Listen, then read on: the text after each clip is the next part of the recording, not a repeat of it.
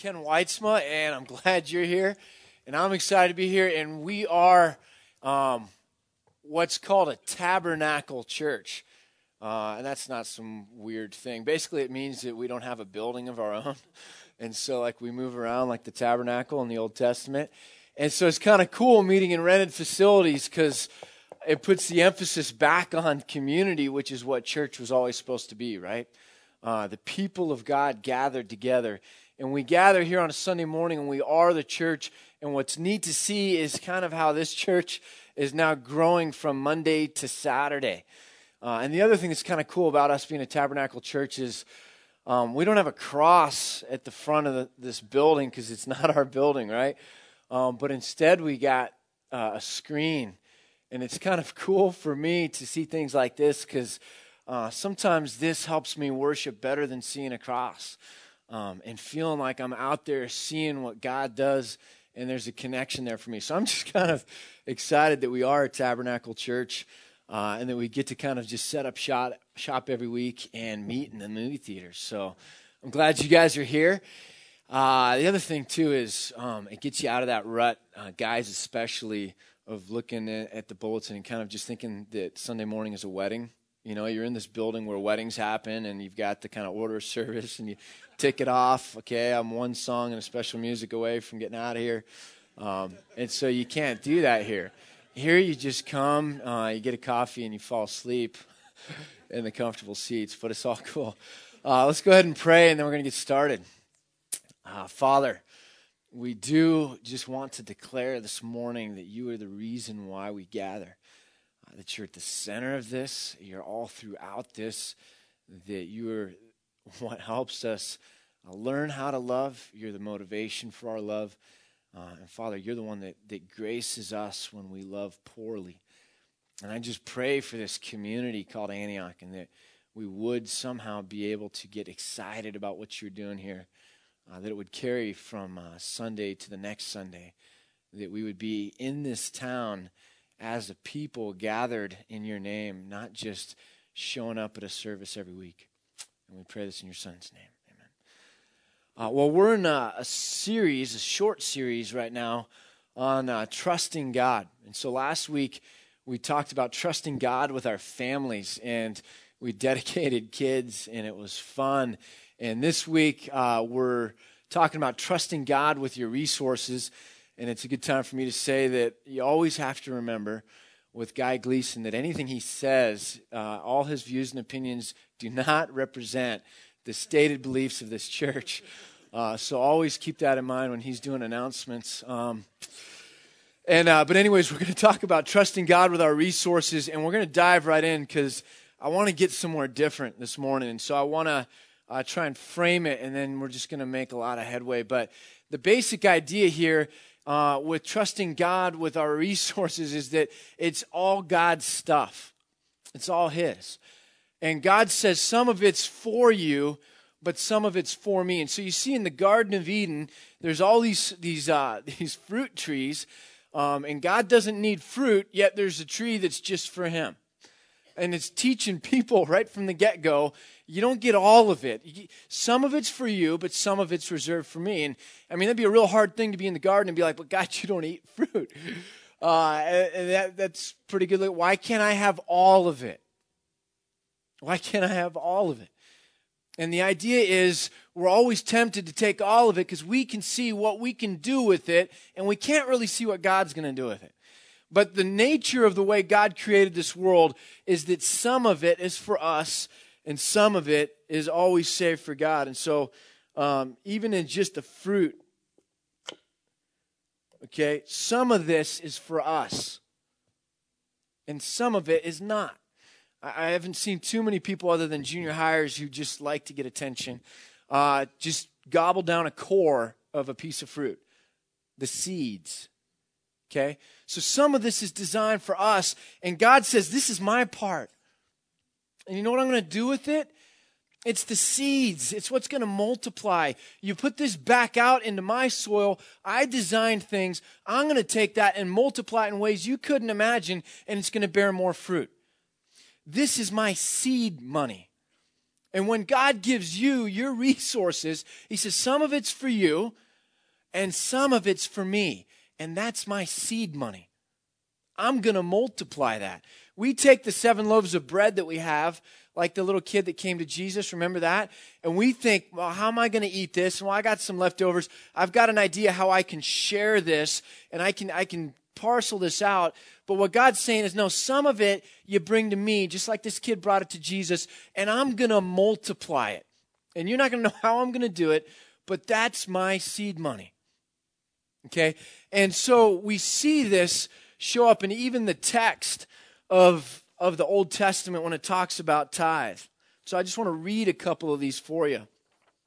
And it's kind of fascinating, just the language that's used, because it doesn't say in the Old Testament that you give a tithe. Rather, in the Old Testament, it says you bring your tithe. Let me just read a couple verses for you. Leviticus 20, chapter 27. A tithe of offering from the land, whether grain from the soil or fruit from the trees, belongs to the Lord. It is holy to the Lord. Deuteronomy 12. There bring your burnt offerings and sacrifices your tithes and special gifts later in the chapter. Then to the place of the Lord, uh, the Lord your God will choose as a dwelling for his name. There you are to bring everything I command you your burnt offerings and sacrifices, your tithes and special gifts, and all the choice possessions you have vowed to the Lord. Later in Deuteronomy, at the end of every three years, bring all your tithes of that year's produce and store it in your towns. Second Chronicles, the men of Israel and Judah who lived in the towns of Judah also brought a tithe of their herds and flocks and a tithe of the holy things dedicated to the Lord their God, and they piled them in heaps. Chronicles again. Then they faithfully brought in the contributions, tithes, and dedicated gifts. Nehemiah. Nehemiah's talking to the people, and we will bring a tithe of our crops to the Levites, for it is to the Levites who collect the tithes in all the towns where we work. And it says later in Nehemiah that all Judah brought the tithes of grain, new wine, and oil into the storerooms. Okay, here's the idea Psalm 24 1. The earth is the Lord's and everything in it, the world and all who live in it. And so we don't give back to God, we bring it. It is God's. And so we are called with our resources to bring the tithe. We don't stand above God saying, Let me give you something. We stand below God who is over everything, and we are called to take the part that He has set aside to Himself that's holy, and we are called to take and bring that up to Him. Do you understand that? And so turn to Malachi if you've got your Bibles. This is the last book of the New, the Old Testament. And in Malachi, we see um, a crazy deal going on with tithes, and, and it's going to kind of transition us here. But Malachi chapter 3, verse 6, this is what God says. Malachi 3 6. I, the Lord, do not change. So you, O descendants of Jacob, are not destroyed. That's kind of a, a, crazy thought. If I did change and like my moods kind of went up and down, I'd have wiped you guys out, right? Um, it's a good thing I don't change. Ever since the time of your forefathers, you've turned away from my decrees and have not kept them. Return to me, and I will return to you, says the Lord Almighty. But you ask, How are we to return? And God says, Will a man rob God? Yet you rob me. That word's pretty clear here. Rob means take something that belongs to me, take it away from me. Rob. Okay, it's mine. I own it. But you ask, how do we rob you? And then it says this in tithes and offerings. You are under a curse, the whole nation of you, because you are robbing me. Bring the whole tithe into my storehouse, that there may be food in my house. Now he says this, and this is fascinating test me in this. Okay? When we, we always kind of do this, oh, you're not supposed to test God. You're not supposed to put God to the test because when devil was tempting Jesus, Jesus says, You don't put the Lord your God to a test, right? And what Jesus meant by that was you don't do some ridiculously gratuitous, meaningless act like throw yourself off a 10 story building and say, God, like, save me. Okay? Um, the whole reason, this has nothing to do with anything, um, but it makes sense in my head. This is a fascinating thing. Like in the Middle Ages, we look at how they used to do like the when a guy was being accused of a crime, they would like torture him. And we're like, that's crazy. And and the crazy thing was that that came about because Pope Innocent said we can't do how we've been doing it up until now. We have to have a confession because they didn't have DNA, they didn't have forensic, they didn't have anything. So what they'd been doing up until 1215 okay, was they would take a guy and they would say, if this, we're going to throw him into like boiling water. And if, and if he's innocent, God will protect him. And if he's not, he'll get burned. And Pope Innocent says you can't do that because you're asking God to do a specific miracle like on the spot, and we don't get to tell God when to do miracles. And so, like, if you were even suspected of doing something before this, like you know that was the they do there was a couple other crazy things they do like that where god would have to intervene and pope innocent said no there has to be more than that. Has to be a confession.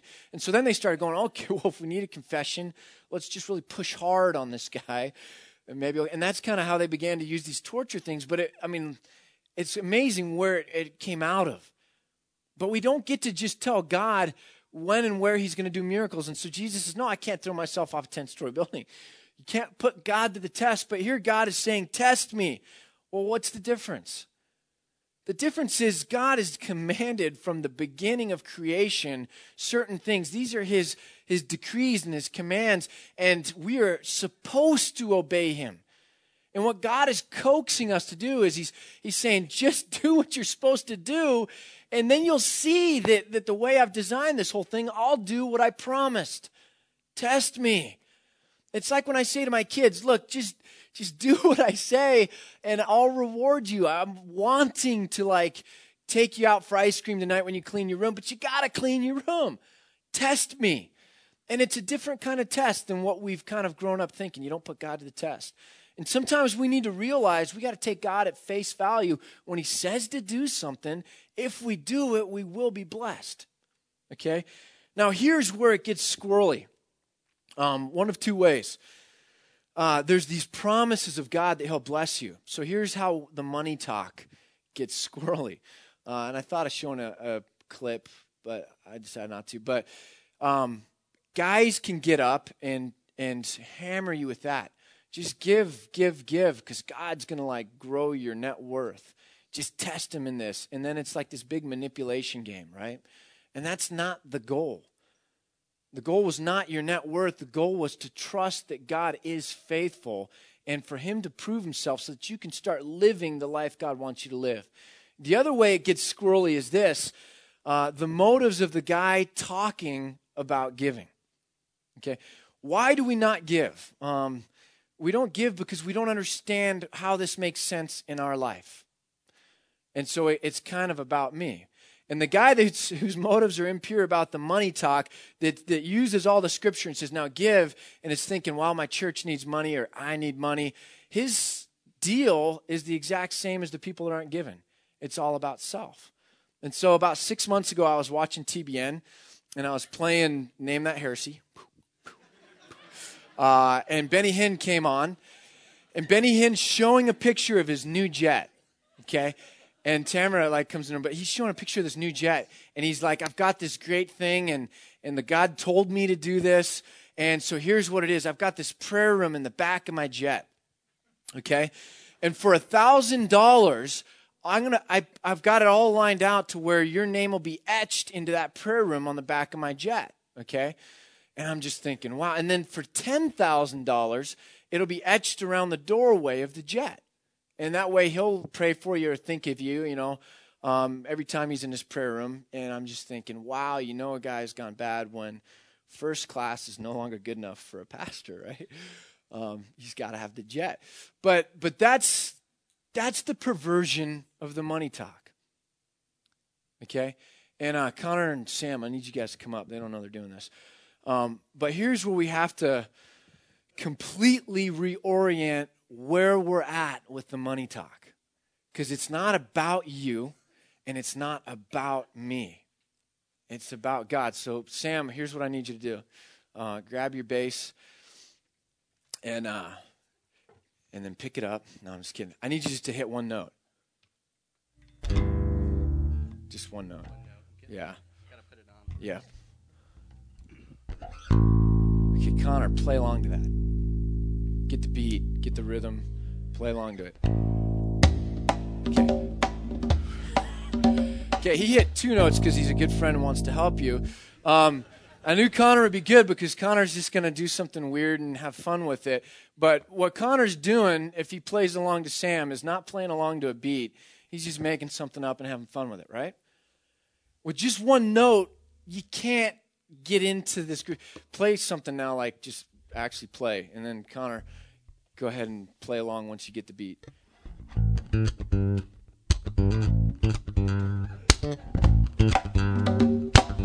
Okay. Now try and clap. I know half you're to get it wrong, but I want everyone to try and clap along, okay? Okay. Okay. All right, that's good. All right. These guys will go all day if I let them. All right. So, thank you. Here's where the money talk goes wrong. We strum one note, and then some pastor tries to make you dance. Okay? And we don't have the beat. We're not getting the full picture of what's going on. We're not getting the story of God, and we're not understanding the rhythm where God's at to where we're supposed to join into it.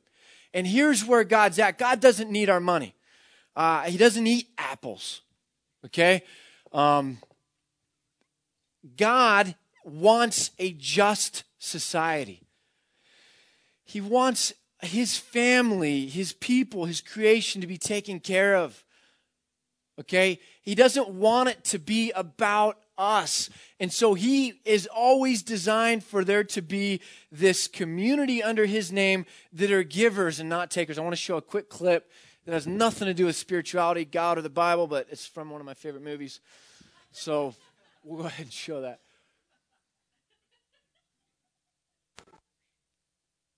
Doc, what you doing? Hey, Doc, what do you make of it?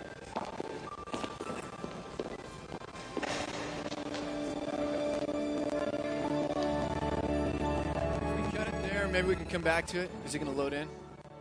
If we cut it there? It's, we had to do computer switch this morning. I think it's got to load into the memory. Um, if we can play it later, we'll play it later. Um, but actually, I'll just tell you what it's about. Uh, have you guys ever seen the movie Instinct with Cuba Gooding Jr. and uh, Anthony Hopkins? Um, it's a sweet thinking man's movie. Like if you love to just think deeply about life, you've got to watch this movie. But it's this uh, archaeologist that goes and lives with these gorillas and kind of begins to rethink Western culture. And he talks about the whole idea is that we're takers. And so he's in this jail cell, and, and Cuba Gooding Jr. is doing this psychoanalysis on him, and he's beginning, in some sense, to be discipled by this guy. And this guy, he comes in to the jail cell, and, and Anthony Hopkins' character is drawn a map of the world with these pastel pens. And then he starts to tell Cuba Gooding Jr. about um, we're, we're takers, you know, and, and this has come in. And Cuba Gooding Jr. says, What are we supposed to do? Just knock down the cities? You know, give everything away, just go backwards. And it's a pretty powerful moment. And Anthony Hopkins doesn't say anything, and Cuba Gooding Jr. starts to walk away, and he says, Dominion. And Cuba Gooding Jr. stops and turns around. And Anthony Hopkins says, Dominion. We have to give up dominion. It's not ours. We're not gods. We're not kings yet. And he goes on this like total Anthony Hopkins. If you've ever seen any movie he's ever been in, he's got this huge speech at some point in the movie. Um, but he goes in this little speech about how we're not gods, we're not kings, it's not ours. We can't be takers. It's an attitude. And what God is trying to do with us as his people say, I want a society where orphans are taken care of, widows are taken care of, the sick are taken care of, um, the, alien and the foreigner is taken care of, who nobody gives a rip about them. And we've got those in America, by the way. And nobody cares about what they're making an hour, and nobody cares about anything else going on. And I want those people to be taken care of. And I want everybody in this just society, and it's not socialist. There's nobody there saying, if you work hard, I'm going to take all your money and everyone gets evenly. I want you to do it out of love for me, realizing that I'm the one that's taking care of you. I'm blessing your crops. I'm the one that made sure you were born into the family you were born into so you could get the education you got, so that you could get the job you got. Nothing's really from you. I'm behind it all. I'm sovereign. And so I want this society to be taken care of. And as soon as someone starts going, you know what? I think I can do a better job with 100%. I'm not going to give back that part that's God's, or, or I don't want to give it to that person, or I don't want to give God, or I know how to invest this, or what am I even going to get out of it? And we've got kind of a taker mentality, and we stop giving. What happens is now everyone's isolated and independent, and there is no give and take. And God's saying, How can I affirm that even? I, how can I even bless you? So now you've, you've log jammed me when a kid is being disobedient, you walk into like a third grade class and some kid is smarting off at his teacher. What in the world can you affirm with that? I mean, you can't affirm that. It's like you, affirmation means there's a nugget, there's something good that's going on, and you want to gas that and magnify it and, and affirm it so that it'll grow. But if a kid's mouthing off at his teacher, no matter how much you want to encourage that kid, you can't. And God's saying there's no give and take, and people are going without, and it's not working. And what's worse is now you've blocked it off to where I can't affirm you. I can't bless you. Return to me so that I can return to you. And so God's rhythm is justice. And God's rhythm, in some sense, is equality. And it's love. And so God says, Don't cheat me out of my part. It's what makes my plan go. And so catch catch the beat and learn to move in that rhythm. Learn to clap along with where I'm at.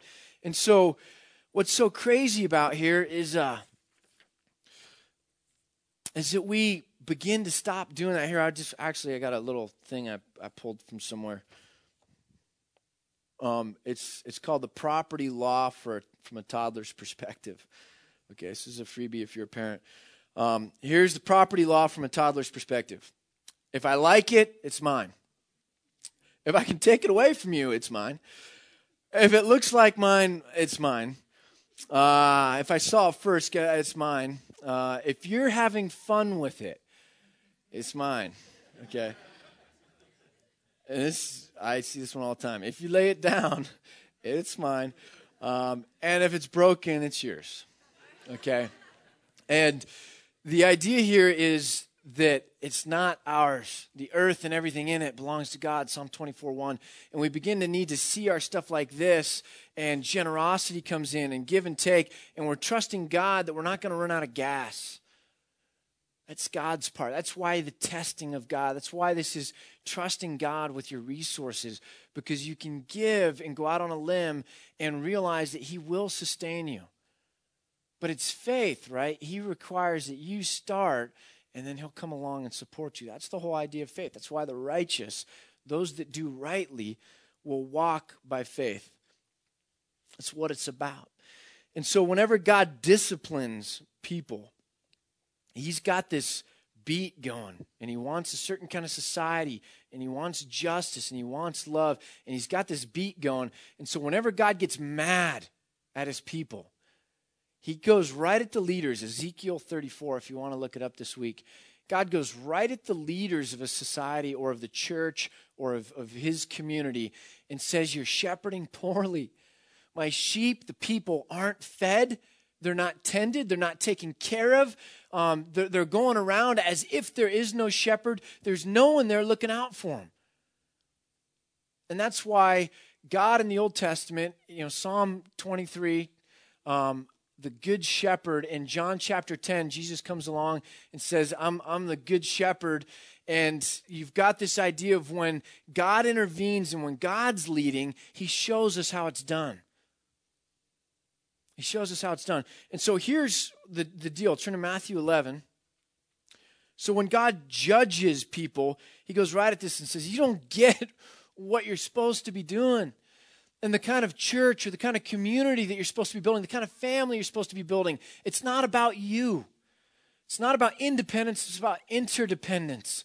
And it's about togetherness and it's about unity, it's about love. And he goes, You don't get it. And so when he judges people, he goes after that. And when he says, I'm finally bringing it back to where it's supposed to be, he goes after the same kind of thing. Here's John or Matthew chapter 11. After Jesus had finished instructing the 12 disciples, he went from, from there to teach and preach the news uh, in, Galilee. And when John the Baptist heard in prisons what Christ was doing, he sent his disciples to ask him, Are you the one who is to come? Or should we expect someone else? Are you the one that's here to fix it? Are you the Savior? Jesus' name, you know, means the one who saves. It's, it's, are you the one who's here to fix the, the mess. And Jesus replies, Go back and don't say yes or no to John the Baptist. What does he say? Go back and report to John what you hear and see. Tell him what I'm doing. The blind receive sight, the lame walk, those who have leprosy are cured, the deaf hear, the dead are raised, and the good news is preached to the poor. Blessed is the man who does not fall away on account of me. You want to know whether I'm the right one? First, go back to God's beat. And then I'm going to tell you what I'm doing. And you know what? John, blessed are you if you don't fall away on account of me. You need to see that I'm in harmony with God, and you're going to know that I'm the right one. I am the one that's here to restore. I am the one that's here to save. I go and preach good news to the poor that God cares that God loves you, that God's got his sleeves rolled up and he's right here in the middle of this mess trying to help restore things the way they ought to be. And God's plan has never changed. And so when God does, when a church does, when Jesus, when anyone does what God is doing, we get in line with that. We go to the margins of society, the, the places at the edge where, where there's neglect. Does that make sense? And we go there, and we go there with our resources, not just with our words. Jesus didn't just say, Oh, yeah, I'm all about these things. He says, Go and tell John what you've seen, what you've heard. I'm in the margins. And so we got that great passage from Jesus when he says, uh, You know. Uh, if you do good to me, you know, then then things will go well. And the disciples like, what do you mean? And he's like, you know, if you give a cup of cold water, and if you go visit me in prison, if you go do these things, if you do that for the people in the margins, you're doing it for me, because that's where I'm at. And so I'm wondering what the church is up to. I saw a statistic just the other day, and uh, and I wondered where are God's people Okay, here's the statistic. It was in that uh, Africa learning group that we were having. And since the year 2003, a third more money worldwide, okay, has been spent on Viagra than AIDS relief. And to me, that's kind of funny. It, you know, Viagra might be a good thing, but AIDS in Africa and the poor and the needy it ought to somehow be bigger. And I wonder, where are God's people? Where are we? And so, how it's supposed to look is this turn to Acts chapter 2. We're supposed to be like the, uh, the movie Batman. Have you ever seen Batman or the old ones? In Gotham City's got this kind of big spotlight, right? And it shines up in the sky with the little bat symbol and then Batman sees that and goes, "Oh, there's a need," and Batman comes running. Okay, uh, when we see that there's a need, when the call goes out, we're supposed to come running, and not just in sentiment or in words or or something, but but full on with our resources into the margins where God wants us to be, and understand that that's God's rhythm. That's where we're supposed to be. Acts chapter two this kind of pulls it together for me with the money thing. Acts chapter 2. So you've got the church, the early church, uh, chapter 2, verse 42. You got the early church, and it's this picture of what it's supposed to be, kind of in a nutshell. And you've probably heard this a, a ton of times. And it simply says this in verse 42, reading on They devoted themselves to the apostles' teaching and to the fellowship, to the breaking of bread and to prayer. And everyone was filled with awe. And many wonders and miraculous signs were done by the apostles. And all the believers were together, and they had everything in common. Selling their possessions and goods, they gave to anyone as he had need. And every day they continued to meet together in the temple courts. And they broke bread in their homes, and they ate together with glad and sincere hearts, praising God and enjoying the favor of all the people. And the Lord added to their number daily those who were being saved.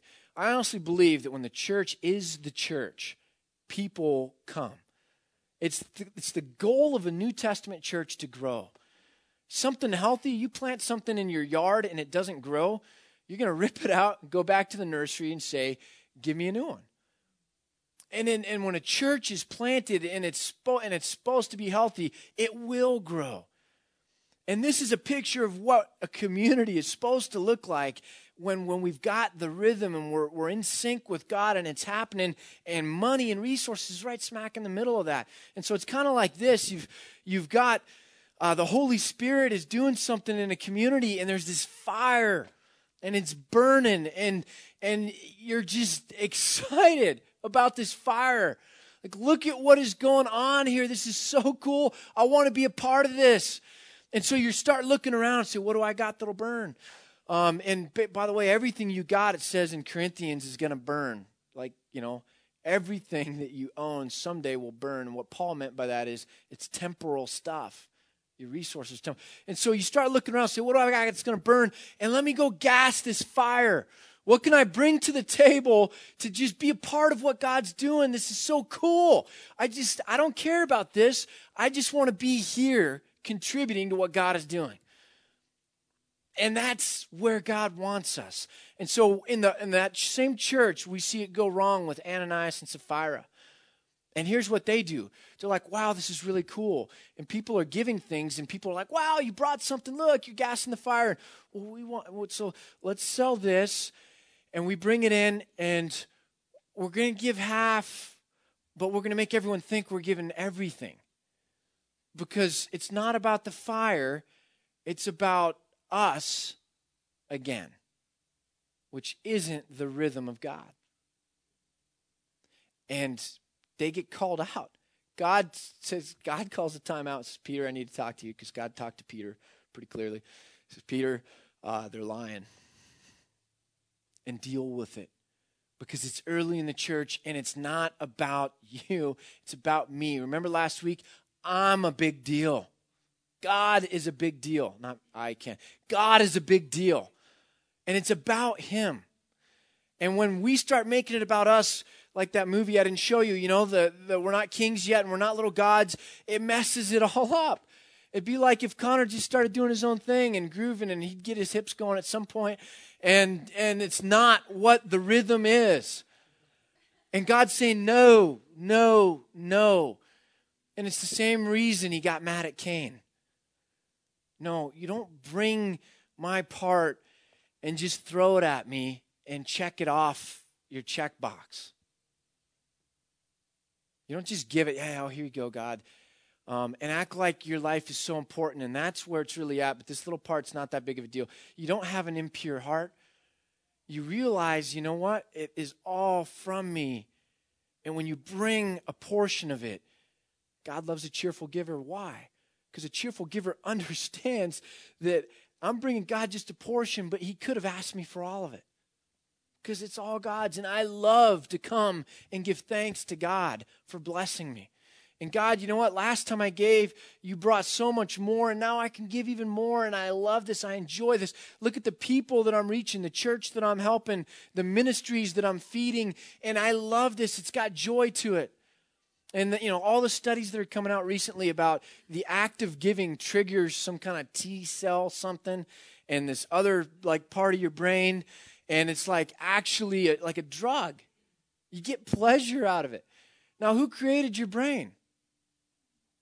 God did.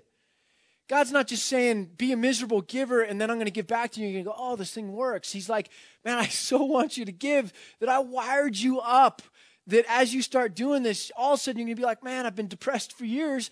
And now when I start giving things away, it works. And so it's like a, a pond when it doesn't have an outlet, only an inlet. It's stale, stagnant, dead, and you're depressed. And when you start giving it away and there's an inlet and an outlet, I mean, think of a stream. It's lush, it's vibrant, there's life, and that's you, not depressed anymore. Um, I'm thinking of those your brain on drugs commercials. Uh, here's the statistics I want to throw at you 15%, 15% of Jesus' teaching uh, was about money. He talked more about that than heaven and hell. And I'm going to get to that in a second. I believe because talking about your money was him getting right at the heart that was going to affect heaven and hell. Okay, I'll get to that in a second. 16 of his 38 parables were about money. One out of every 10 verses in the Gospels is about money. And in the Bible, 500 verses are on prayer, less than 500 on faith, but there's 2,000 verses on money and possessions.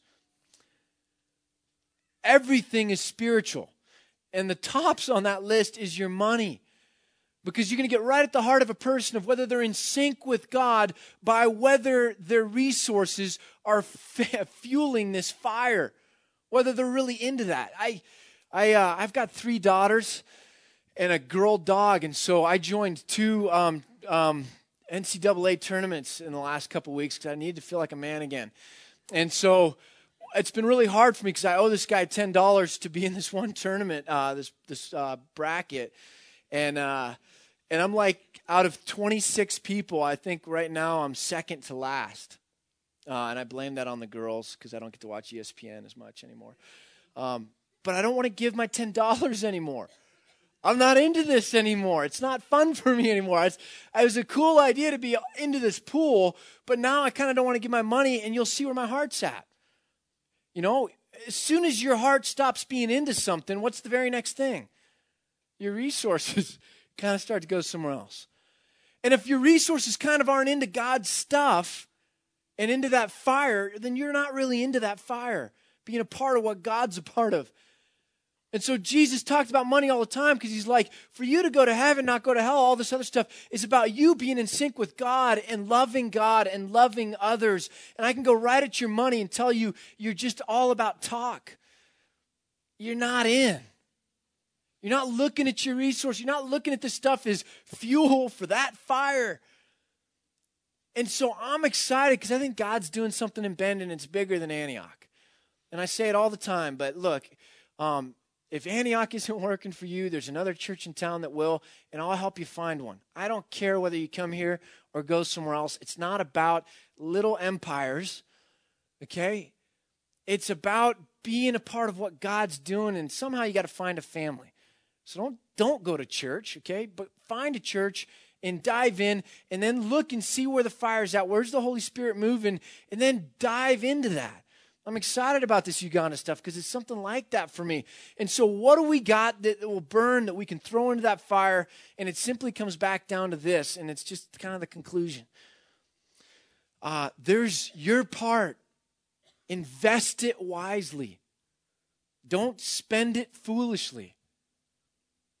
Even be generous with it. You know, Bend's is horrible for splitting tabs. Like I came from California and you never split a tab. Somebody picked it up and then it would come back around to them and it all evens out in the end. But man, just even if it doesn't, buy someone's meal. Be generous with your money. Don't be stupid, but be generous. But don't forget that that God needs his seed money. He wants a just society and a just community and a church that functions healthy. And he wants believers to be tied in with other believers, the more fortunate, the less fortunate. And we're all together having everything in common because we desire that, because God is burning there and we want to be where he's at. We want to bring that to the table. So this is God's part. And and we don't give the tithe. We bring it. And so may you not be guilted into thinking that religion and church is just always after your money. May you not see it as an obligation like Cain. Just get it off my list, check box, eh, but my attention and my heart are over here. Rather, may you fall in love with a God who is worthy of your worship. May you look at your things rightly and gladly and cheerfully bring back to God what He requires from you so that God can keep doing what God is doing and so that God can bless your life. May we find our happiness and our pleasure in our obedience to God. Let's pray. Father, I yearn for a day when the church has a different reputation. When people don't just see religion as power and control and abuse. Father, I, I read Acts chapter 2 and I want to believe that can happen in our midst. And I believe that if it's going to happen, it's going to be you doing it through your Holy Spirit and through churches caring more about the kingdom of God than their own little club. And Father, I just pray that you would break us in this church, that you would purify us, refine our motives, give us the right mindset, help us hear your tune, and somehow get our lives in sync with that. May there be a harmony there. I pray that for myself, my family, Father, for this church. In Christ's name, amen.